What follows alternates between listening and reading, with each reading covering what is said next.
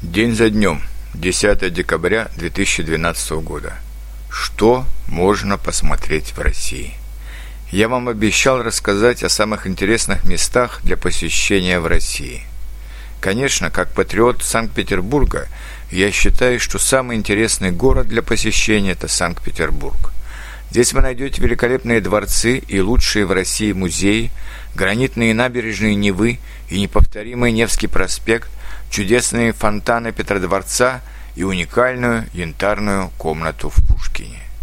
В Петербург можно попасть, воспользовавшись паромом из Стокгольма, Хельсинки или Таллина. При этом для посещения Петербурга на 72 часа вам не потребуется виза.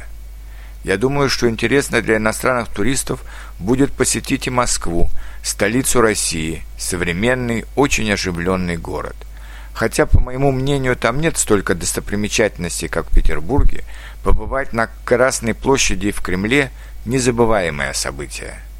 Очень интересным для вас может быть путешествие по Золотому кольцу, старинным русским городам вокруг Москвы, Владимиру, Суздалю, Ярославлю, Костроме, Ростову-Великому.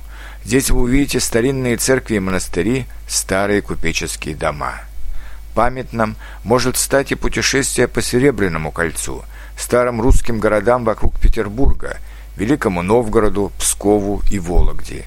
А если вы любите русскую литературу, вам будет интересно посетить село Михайловское под Псковом, где великий русский поэт Александр Пушкин провел два года ссылки. Если вы располагаете большим временем, можно совершить увлекательное путешествие на теплоходе по Волге, по Енисею или путешествие по Транссибирской магистрали поезде от Москвы до Владивостока с остановками в наиболее интересных городах и посещением озера Байкал.